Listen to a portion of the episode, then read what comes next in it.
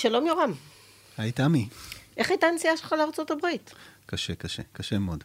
בפסח, היו לנו תוכניות על עבדות אה, בהיעדרך, ואנחנו חשבנו כל הזמן עליך, איך אתה חי שם ב... בעבדות, כן. אז, אז יצאתי, אז. יצאתי, יצאתי מעבדות לחירות, חזרתי לארץ, אני חושב תחת עבדות הג'טלג, וחודש מאי החלטנו לדבר על עבודה. דווקא. ומדוע ולמה? טוב, ולמה? חודש מאי, מאי. איזה חודש עברי זה? יוצא? שבועות? עובדים בשבועות? אחד במאי כמובן. אכן. אה, אז אנחנו לא יודעים מתי אתם מאזינים לזה, אבל אה, זה הוקלט קצת אחרי ה-1 במאי. ונמצאת כאן איתנו קולגה שלנו, דוקטור אה, לילך ליטור. היא מהחטיבה למשפט ציבורי ותחום מדיניות ציבורית אצלנו באוניברסיטה הפתוחה. ואנחנו נדבר איתה על שביתות, שזה לא בדיוק עבודה, זה להפך מעבודה, אבל זה גם הרבה עבודה. ו... זה מצד שני, אם אתה לא עובד, אתה לא יכול לשבות. Hmm. והנושא של שביתה במיוחד מעניין אותנו, כי אנחנו אה, בעצם אה, באוניברסיטה הפתוחה, אנחנו הוצאנו לאור ספר על השביתה, אה, שאני אכן, אכן. חיברתי. אני גם זוכר שביתה גדולה באוניברסיטה הפתוחה. בדיוק כן. כשהתקבלתי. זה היה, זה היה מאוד מעניין. אה, כן, השביתות זה, זה נושא, זה באמת פרספקטיבה מאוד מעניינת על עבודה. ובואי בואי באמת נתחיל ככה, מה, מה זה שביתה? מהי שביתה? טוב, אז... אה, את לא חייבת לענות, את יכולה. זכות השביתה. אה, אז שביתה היא הפסקת עבודה קולקטיבית, שנעשית במקום שיש בו יחסי עבודה קיבוציים. כלומר, אנחנו בדרך כלל רגילים ליחסים שהם אינדיבידואליים, פה יחסי העבודה הם קיבוציים, זאת אומרת שיש לנו מצד אחד ארגון עובדים, מן הצד השני מעסיק או ארגון מעסיקים. גם המדינה היא איזושהי צלע בתוך העניין הזה, כי אנחנו מגיעים בסוף להסכם קיבוצי, והסכם קיבוצי גם אנחנו רושמים אותו, ויש איזושהי רגולציה סביב העניין הזה. אבל זאת בעצם אה, שביתה. אבל האם שביתה היא איזה נקודה ברצף של יחסי עבודה, או שלא חייב לקדום לה שום דבר? שביתה היא בדרך כלל כן נקודה ברצף, כלומר אנחנו בדרך כלל כן.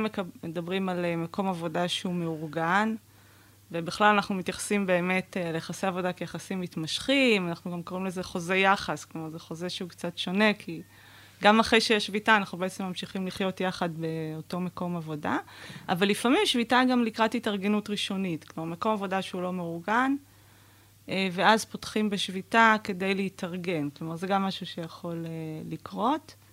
צריכים, אה, אה, ברגע שיש שליש והמקום אה, נחשב מאורגן, אז... ברגע שלפחות שליש כן, מה- כן. מהעובדים אז, מעוניינים. אז חלק מזה זה... אבל בדרך כלל שביתה היא כלי במשא ומתן קיבוצי, במקום מאורגן, ואז אה, אה, בדרך כלל שביתות מתרחשות שיש אה, באמת אה, משא ומתן. כלומר, באמצע משא ומתן, למשל לחידוש הסכם או לכריתת הסכם חדש, אז הרבה פעמים פותחים בשביתה, אבל בהחלט יכול להיות גם בהתארגנות, כמו שאתה ציינת באוניברסיטה הפתוחה, שזה היה מקום לא מאורגן. פתחו בשביתה ב-2010, ובעקבות זה אה, באמת גם אה, בסוף נחתם הסכם קיבוצי, וזה מקום מאורגן היום.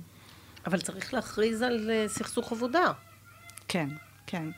כדי לפתוח בשביתה צריך קודם להכריז באמת על סכסוך עבודה, לפי אה, חוק יישוב סכסוכי עבודה, צריך להכריז על סכסוך אה, 15 יום מראש. גם שביתה היא זכות, כמו שאמרנו, אה, של ארגון העובדים, כן? ואז אם למשל מכריז על שביתה מישהו שהוא לא ארגון, אז זה לא נכנס לגדר באמת שביתה חוקית, אפילו איש ועד, אם הוא יכריז על שביתה, והיה פעם ברשות השידור שהשתמשו באיזשהו ציוד, ואז ראש הוועד אמר ככה באחת, "אה, תפסיקו לשדר, ולימים הוא פוטר, כי זה היה באמת אה, דבר שאי אפשר לעשות אותו. וסכסוך עבודה, וכמובן צריך להכריז על סכסוך, וזה צריך להיות סכסוך אה, באמת שמתאים לשביתה, וכאן צריך להבחין בין סכסוך משפטי לכלכלי, כי סכסוך משפטי זה משהו שבעצם נסוב על אה, דברים שקיימים בהסכם, זה לא מיושם לדעתנו כהלכה, ואז אנחנו אולי מנסים לשבות, זה לא משהו שהוא יכול להיות באמת אה, עילה לשביתה. זה צריך פשוט לפנות לבית הדין לאכוף, אבל אה, שביתה היא בעצם אה, כדי להשיג הישגים כלכליים, ושהסכסוך הוא כלכלי, הוא באמת מתאים לשביתה. יש עוד סוגים של, זאת אומרת, את מדברת על שביתה כללית כזאת, יש, יש קטגוריות של שביתות? כן, אנחנו מכירים כל מיני סוגים של שביתות. יש uh, באמת, uh, מסווגים את השביתות על פי העילה שלהם, כן, על פי הגורם. אז יש את השביתה הכלכלית, שזה השביתה הקלאסית, שבאמת היא ככה מוכרת מקדמת דנא, ברגע שהכירו במבנה קיבוצי, אז הכירו גם בשביתות כלכליות, שהן בעצם בתוך המגרש של יחסי עבודה, והן אה, נסובות אה, על תנאי עבודה ועל שכר. ובאמת, השביתה הכלכלית היא, היא כלי במשא ומתן אה, קיבוצי, כמו שאמרנו, אבל יש גם שביתות נוספות. יש מה שנקרא שביתה פוליטית, ששביתה פוליטית היא שביתה שמכוונת נגד המדינה, אבל בכובע שלה כריבון. אוקיי? לא בכובע שלה כמעסיק. אה, והיא בעצם מבקשת לצאת נגד אה, מדיניות אה, של הריבון, אם זה בחוק או בהחלטת ממשלה, ובאמת שביתה כזאת היא נחשבת לא לגיטימית. הדוגמה, לא לגלית או לא, לא לגיטימית? לא לגלית, לא לגלית. הדוגמה באמת שהשביתה הכי ידועה בנושא זה שביתה בפרשת חטיב, שהיא הייתה בעקבות חוק רמת הגולן. שנחקק בשנות ה-80, והיה סיפוח של אה, רמת הגולן, כידוע. ואז הדרוזים ברמת הגולן, המורים, נעדרו מבתי הספר אה, ממש כמה חודשים. ואחר כך, כשזה הגיע לפתחו של בית המשפט, אז באמת אה, נקבע שזו שביתה לא חוקית, מכיוון שהיא בעצם חותרת תחת אושיות המשטר הדמוקרטי. כלומר, בעצם היא, היא מבקשת לקעקע מדיניות של השלטון. וזה נחשב לא לגיטימי שבאמת אה, כוחות חוץ שלטוניים יעשו את זה, אה, מכיוון שהם גם לא מייצגים את הציבור, כלומר, יכול להיות שהציבור יש לו עמדות אחרות, אין להם את הלגיטימציה הדמוקרטית אה, כמו שיש לשלטון אה, נבחר. אה, מצד שני, כמובן יש כאלה שטוענים שצריך כן להרחיב את גבולות הגזרה של השביתה הפוליטית. למשל, אה, אני יכולה להגיד שבארגון העבודה הבינלאומי, אה, מבחינת הסטנדרטים שהוא קבע, אז הוא רואה ב, גם בשביתה סוציו-כלכלית כזאת, אה, משהו שהוא אולי יכול להיות לגיטימי, כלומר שביתה שכן יש לה איזה נגיעה, ואז אפשר להשקיף על ארגון העובדים בצורה יותר רחבה, כלומר לא להשקיף עליו כעל איזשהו ארגון מאוד צר, ארגון מקצועי גרידא, אלא להגיד זה ארגון שבעצם הוא נועד אה, אה, לייצג את העובדים כקבוצה מול... אה, אה, השלטון, אה, לעומת למשל בעלי הון אה, ואחרים, שיותר קל להם גם להשפיע לגבי נושאים של מדיניות. אבל התפיסה היא באמת שזו שביתה לא חוקית, גם מכיוון, דרך אגב, שהיא מאוד לא הוגנת. כלומר, יש איזה חוסר הגינות בזה שאתה שובת, כי נניח שהמנחים באוניברסיטה הפתוחה ישבתו, למשל, ויאמרו, עד שלא יחתמו הסכם שלום עם סעודיה, אנחנו לא חוזרים לעבודה, לדוגמה. אז uh, זה משהו שגם יש בו איזושהי חוסר הגינות מבחינת uh, האוניברסיטה, מבחינת הסטודנטים, וגם איזושהי חוסר אפקטיביות, כי בסופו של דבר, ברור שהאוניברסיטה לא יכולה להיענות לתביעות כאלה.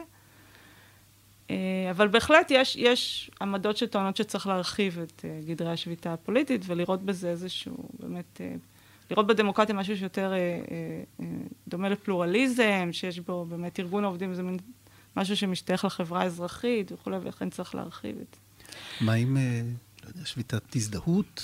כן, אז זהו. אז יש, אה, דרך אגב, יש גם שביתה מעין פוליטית, ובהחלט יש גם שביתת הזדהות. שביתה מעין פוליטית זו שביתה שהיא פוליטית, אוקיי? היא יוצאת נגד חקיקה ומדיניות, אבל היא בעצם, אה, יש איזשהו קשר ישיר לעובדים. כלומר, למשל, בזמנו הייתה פרשת בזק שפתחו את השווקים לתחרות, בזק הייתה מונופול, ו... החליטו אה, למעשה להפריט. אה, ואז אה, מצד אחד זה לא קשור לשכר ותנאי עבודה, מצד שני ברור שיש קשר ישיר, והדין הוא שאפשר כן לשבות באופן קצר. מבחינת שביתת הזדהות, זו שביתה משנית, זאת אומרת שביתה במקום עבודה אחד, שנועד להזדהות עם מקום עבודה, עם סכסוך עבודה שבכלל קיים במקום עבודה אחר, היא חוקית, היא לגיטימית אצלנו. אה, מתוך איזו תפיסה כזאת ככה מרקסיסטית של סולידריות של העובדים, של אה, באמת ככה מין אה, פועלי כל העולם התאחדו וכולי. וזה לפעמים באמת מאוד חשוב, מכיוון שיכול להיות איזשהו מפעל בפריפריה שבאמת מין איזה סכסוך שאף אחד לא שמע עליו וקשה להם להפעיל לחץ, ודווקא ההזדהות היא זו שיכולה לקדם את זה. את אומרת שאצלנו זה נפוץ כי בעולם זה נדיר? זה, ש... בעולם יש הרבה יותר מגבלות על זה. אה, זה כן אפשרי אצלנו. כמובן שיהיו לזה גם מגבלות, כלומר, זה תלוי מה יהיה ההיקף וכולי, בדרך כלל יאפשרו כמה שעות, תלוי בנסיבות, אבל זה כן אפשר, בהחלט אפשרי. שביתת הזדהות, ויש כמובן עוד סוגים. אה, יש שביתה וירטואלית למשל, שזה משהו מאוד מעניין, שזה שביתה נטולת שביתה, זאת אומרת, שבעצם זה היה למשל בזמנו, שעשו רפורמה בנמלים והרכבות, פירקו את הנמלים לשלוש, אם אתם זוכרים, שלושה נמלים שונים וכולי. אז רצו לפתוח במגה שביתה. ואז היה ברור שמצד אחד אי אפשר לאפשר את זה, כי זה יגרום נזקים עצומים, מצד שני כן רצו לאפשר משהו, ואז החליטו באמת על שביתה וירטואלית. וזה אומר שכל התקבולים מהרכבות וה, והדברים האלה פשוט הוכנסו לתוך איזושהי קרן, ולא הגיעו למעסיק. וככה לחצו עליו מבלי שזה בעצם גורם נזק לציבור, והציבור בעצם יכול להמשיך uh, כרגיל בלי שהוא חש את זה. כלומר, זה גם כן איזה סוג של... אולי מס הכנסה יעשו כזה שביתה. מה פירוש המונח שביתה איטלקית? השביתה האיטלקית זה שביתת האטה. כלומר, זה בעצם סוג של... אה, זה מין שביתה חלקית כזו. זה באמת התחיל באיטליה? שביתה איטלקית. אה, תראי, אה, עשו את זה באיטליה, דווקא מה שדרך אגב... חשבתי שבאיטליה הם כל הזמן עובדים לאט. לא, מה שנפוץ באיטליה, דרך אגב, זה דווקא השביתה הווירטואלית. מה שציינתי קודם, זה מאוד נפוץ באיטליה. אנחנו בעצם, כשאנחנו גיבשנו את זה אצלנו, לקחנו את זה את הרעיון מאיטליה. כלומר, שם יש, למשל, ב... עשו בזמנו בחברת uh, תעופה, שלא הצליחו להגיע להסכם, ואז החליטו גם העובדים וגם החברה במשך ארבע שעות, כל התקבולים שמגיעים מכרטיסי טיסה, כל השכר נכנס לקרן, אנחנו יושבים בעצם באיזשהו חדר דיונים במשך ארבע שעות, וזה מה שבסוף... אה, ואז את, את הכסף תורמים אה, לצדקה, זה המודל של ה... שביתה וירטואלית. שביתה איטלקית זה בעצם, אה, זה שביתת האטה, כמו שאמרתי, שזה מין עיצומים, זה סוג של עיצומים, סוג של שביתה חלקית, בוא נגיד. זאת אומרת, ההבדל בין עיצומים לשביתה זה השאלה של הפסקה מוחלטת של העבודה, כן. לעומת הפסקה של חלק מהפעילויות. לעומת הפסקה או... חלקית. תראי, הפסקה חלקית, אה, המעסיק לא חייב לחב... לקבל אותה. כלומר, המעסיק בעצם יש לו שתי אפשרויות. או שהוא אומר, אני מוכן לקבל את זה כי אני חייב להמשיך את העבודה, ואז בעצם יש איזושהי השעיה של חוזה העבודה, אתה מקבל, המעסיק בעצם משלם לך שכר חלקי על מה שעשית. נניח הגעת, רק השקית עציצים ולא לא הפקת כרטיסי טיסה במשרד הנסיעות אה, של הטיסות שלך לכנס בארצות הברית.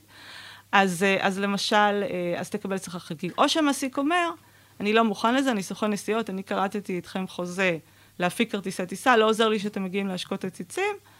אני מבחינתי אומר לכם, אם אתם רוצים לשבות, יש לכם זכות שביתה, תתכבדו ותשבתו באופן מלא.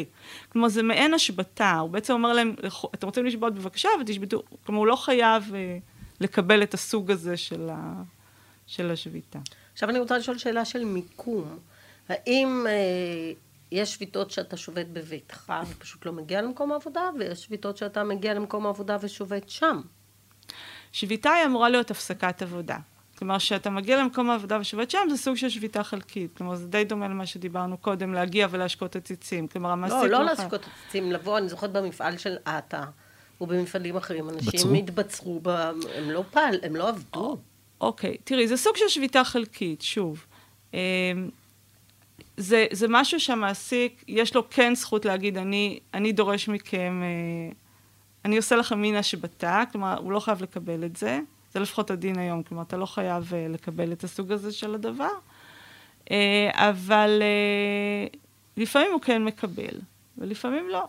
אבל דבר כזה, דרך אגב, של התבצרות, זה אפילו יכול להגיע ממש לנזיקין. כלומר, זה, יש עילות ש... כן. של... השגת גבול במטלטלין, השגת גבול, אה, כלומר, אה, זה, זה לא משהו שהוא, כרגע יש לי זכות להתבצר במפעל. כלומר, כן זה יכול להגיע אפילו למצב שזה יוביל אה, לאיזושהי תביעה נזיקית, או השגת גבול במטלטלים, לקחתי דברים ו... ובעצם, כמו באחת השביתות שחנו אוטובוסים, שביתה שהייתה, חנו אוטובוסים בקניון איילון, של שביתה של אורנט לייבוביץ'. אה, והמעסיק אה, חיפש אותם וכולי, זה גם יכול להוביל אה, לאיזושהי תביעה של השגת גבול באמת במטלטלין, או השגת גבול במקרקעין. אה, החביאו את האוטובוסים כן, כאילו. כן, כן, כן. כמו שאת מתארת. כלומר, יש דבר כזה שיש אופציה בשביתות גם להגיע לנזיקין. זה לא קורה כל הזמן, אבל זה יכול לקרות. מה קורה לגבי אה, מפירי שביתה? מותר למעסיק אה, לומר, אוקיי, אתם תמשיכו בשביתה ואני אקח לי אה, עובדים חלופיים?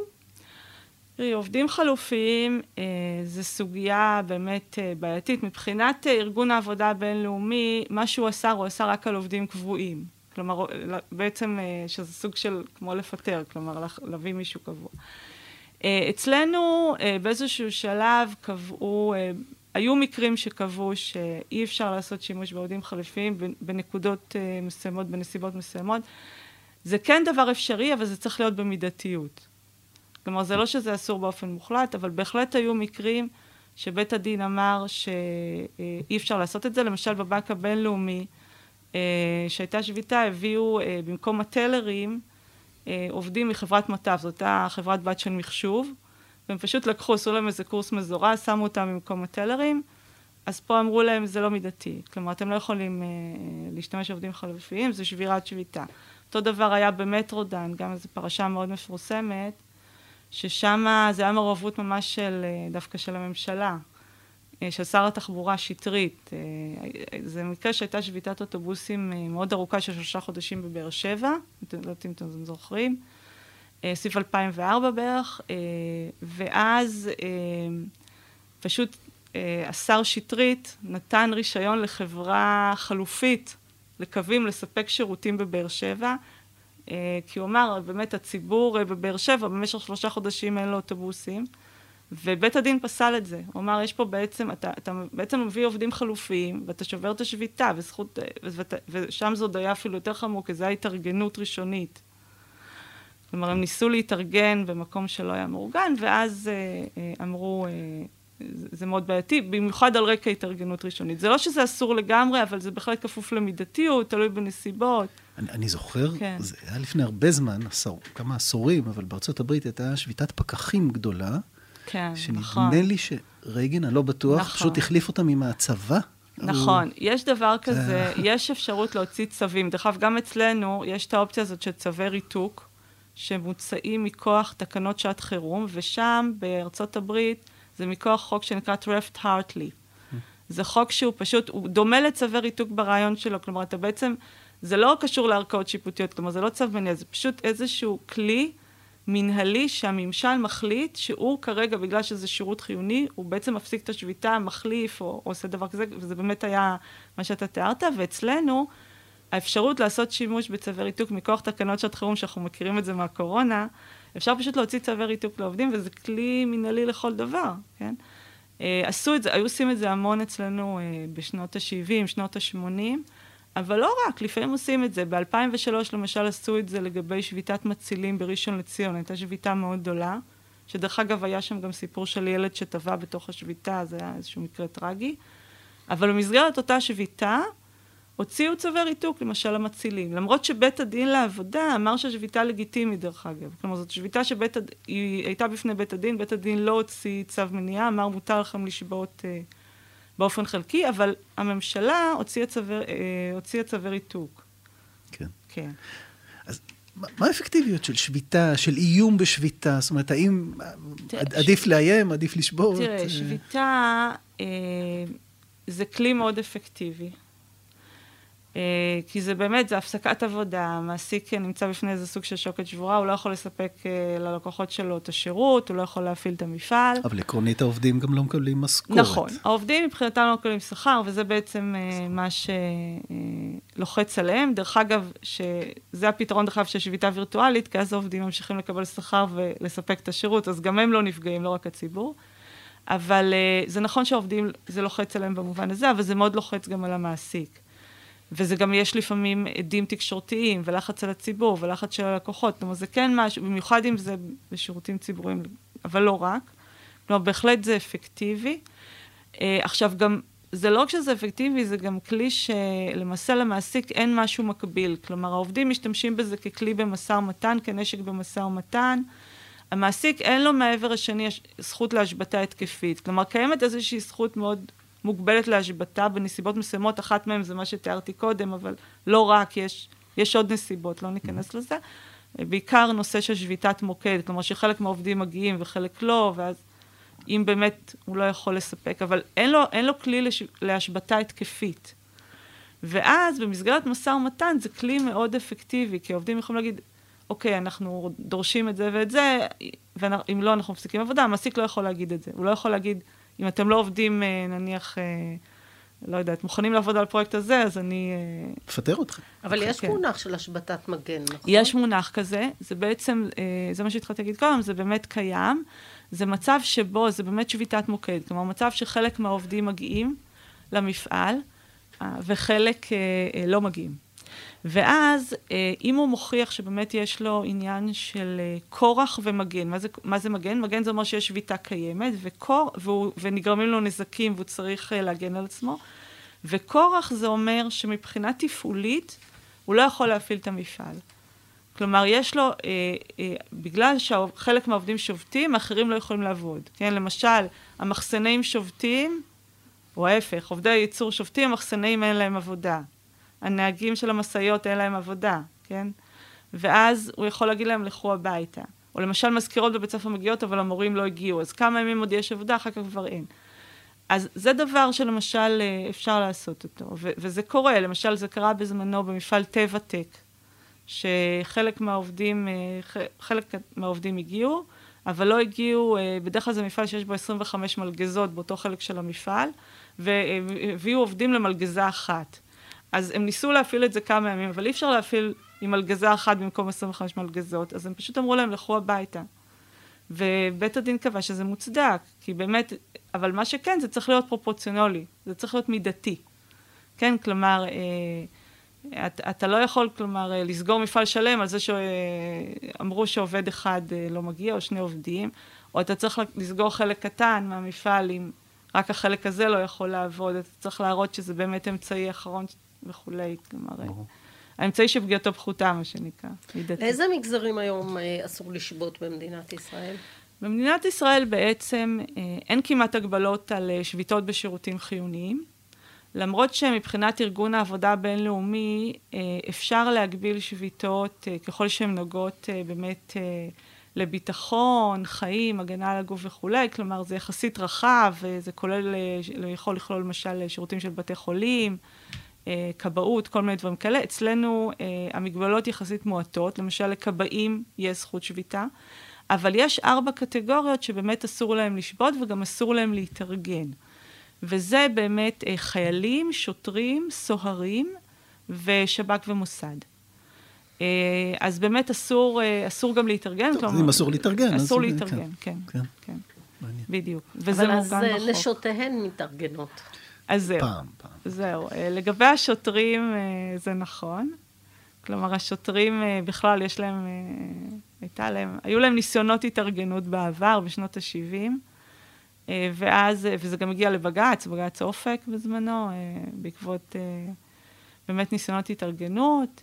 אז בהתחלה זה עוגן בפקודות פנימיות במשטרה שאסור להתארגן, ואז זה הגיע באמת אחר כך לבג"ץ, ובסופו של דבר זה עוגן בחוק. כלומר, בחוק אסור להתארגן. זה נכון שבשטח היו התארגנויות של, של נשות השוטרים כתגובה לזה, כן. אבל ארגון העבודה הבינלאומי, כן. כמה ההחלטות שלו, הקביעות שלו mm-hmm. בכלל מחייבות אה, את המדינות okay. אוקיי. השונות? כן, אז זהו. אז יש אה, בארגון הזה בערך 185 מדינות שהן חברות, ויש אה, אמנות שהן קשורות ממש להתארגנות, שזה אמנה 87 ו-98, שיש מדינות שאישרו אותן, אנחנו דרך אגב אישרנו. ארה"ב למשל לא, אבל אנחנו אישרנו את זה, אבל האמנות האלה מחייבות גם מדינות שלא אישרו. כלומר, יש את ההצהרה אה, מ-98 אה, על זכויות יסוד בעבודה, שהן קובעות אה, זכויות ליבה, ולגבי האמנות האלה הן בעצם מחייבות גם מדינות שלא אישרו. ואז יש ועדה לענייני התארגנות של האו"ם, שאפשר לפנות אליה בתלונות, היא מבררת את זה. היא כן, כן יכולה להוציא המלצות אני לא אגיד שיש לזה שיניים מאוד מאוד אה, אה, ממש אפקטיביות, אבל זה כן משהו שקיים, זה כן, אה, אה, המשמעות שלו שזה באמת זה זכות יסוד אה, מבחינה בינלאומית, כלומר אנחנו יודעים שהרבה מאוד מדינות מכירות בזכות הזאת כזכות יסוד. ואנחנו יודעים שגם בכלל, הארגון העבודה הבינלאומי הוא ארגון מאוד מיוחד, שיש בו מין מבנה תלת פריטטי, כלומר יש לו נציגים של עובדים, נציגים של מעסיקים, נציגים של מדינות. הארגון עצמו יכול לברר את התלונה מול המדינה, כמובן מול הממשלה, הוא כן מברר את זה מולה. בדרך כלל גם המדינות משתפות עם זה פעולה, זה לא שיש איזו סנקציה ספציפית, אבל כן מדינות נוטות לשתף עם זה פעולה, כי בכל זאת יש לזה משמעות, ויש לזה משמעות ברמה הבינלאומית. ועצם זה שבאמת אה, אה, סטנדרטים מסוימים של הארגון נקבעו, גם על ידי הרבה מדינות, גם באיזשהו מבנה ש... של באמת מין איזו דמוקרטיה דיונית כזאת, דמוקרטיה משתפת, שגם העובדים שותפים, גם ארגוני עובדים, גם מעסיק, כלומר זה משהו שיש לו משמעות. דרך אגב, הייתה שם מחלוקת מאוד גדולה על זכות השביתה ב-2012, כי יש להם כנס כל שנה, ובכינוס של 2012 הנציגים של המעסיקים, יצאו נגד הנושא של זכות השביתה. מכל מיני סיבות, גם בגלל שזה לא מעוגן פורמלית באמנות, וזה בעצם פרשנות של הוועדות שזה נגזרת, זה בעצם זכות נגזרת מההתארגנות. בסופו של דבר זה לא התקבל, כי ב-2015 הייתה איזה, איזה סולחה כזאת, מין איזה כינוס okay. אוקיי. שבו יצאה הצהרה ש... מחדש מכירים בזכות השביתה וכולי, אבל, אבל כן, זה, זה היה משהו שהייתה עליו איזושהי התדיינות, גם בתוך הארגון. אז ככה, לקראת הסיום, אה, אנחנו מדברים ככה בקור, שביתות זה, זה דבר עתיר רגשות, אנרגיות, אה, יש בזה משהו מאוד אלים. איך, איך, כמי שחוקרת את זה, מה, מה ככה הדברים ש, שמסקרנים, ש... מקימים אותך כל בוקר לנושא הזה? אני, אני, אותי מאוד מעניין הנושא הזה שבעצם אה, השביתה, כלומר בעצם שהכירו ב, בעניין הזה של השביתה, זה באמת, ובהתארגנות, אה, זה, זה, נוס, זה היה משהו שהוא באמת, אה, הוא חולל מהפכה, כי בסופו של דבר העובדים שהם אה, התחילו בתקופה הפורדיסטית לעבוד, הם עסקו בתנאים מקפחים אה, מאוד. כלומר, אם זה העסקה של אה, 16 שעות ביום, אם זה העסקה של ילדים, אה, שימוש בחומרים מסוכנים, אה, אה, עבודה שאנחנו מכירים אותה, שבעצם, אה, אם אני, אני ככה זוכרת אה, את השביתות הראשונות, הם אלה שבעצם יצרו שינוי ממש בשטח. כלומר, אה, אה, אחרי המהפכה התעשייתית, המציאות הייתה מאוד קשה של העסקה. Uh, וזה מה שהעמיד כוח מול כוח. כלומר, uh, אם אנחנו חושבים למשל על השביתה של יצרניות הגפרורים בלונדון, שאחת השביתות הראשונות, שהועסקו שם ממש עם חומרים מסוכנים, וכל פעם שהם uh, יצאו לשירותים, או דיברו, או, או קצת בזבזו חומר, אז ניקו להם שכר, וכמובן שהשכר היה מאוד זעום, או עסקו שם ילדות, הרוב זה היה המון ילדות. ואז באיזשהו שלב נמאס להם, פשוט יצאו מתוך המפעל והתחילו ללכת, ו... באמת הם הצליחו להביא לשינוי, ממש, ממש הם שינו, ו, ואחרי זה כבר לא הורידו להם על זה שהם יצאו להפסקה, ושינו את החומרים שמשתמשים. כלומר, זה כוח מאוד גדול, שביתה, ולפעמים, כשאנחנו נזכרים מה היה לפני שהיו שביתות, אז כאן, אם, זה, זה מה שמביא את השינוי, ו, ושביתות והתארגנות הובילו בסופו של דבר לעלייה בשכר ושיפור תנאים. דרך אגב, גם באוניברסיטה הפתוחה, אנחנו מדברים, ב-2010, אחרי השביתה, השכר של המנחים עלה ב-24 אחוז. אוקיי? כלומר, כן, יש פה כוח שיכול לשנות. כוח זה, זה הרבה. ועדיין לא דיברנו ולא נדבר הפעם, אבל אולי בפעמים אחרות, יש שביתות רעב שאנחנו מכירים. ויש uh, השביתה הידועה של ליזי סטרטה, וגם. עליה לא נדבר כאן.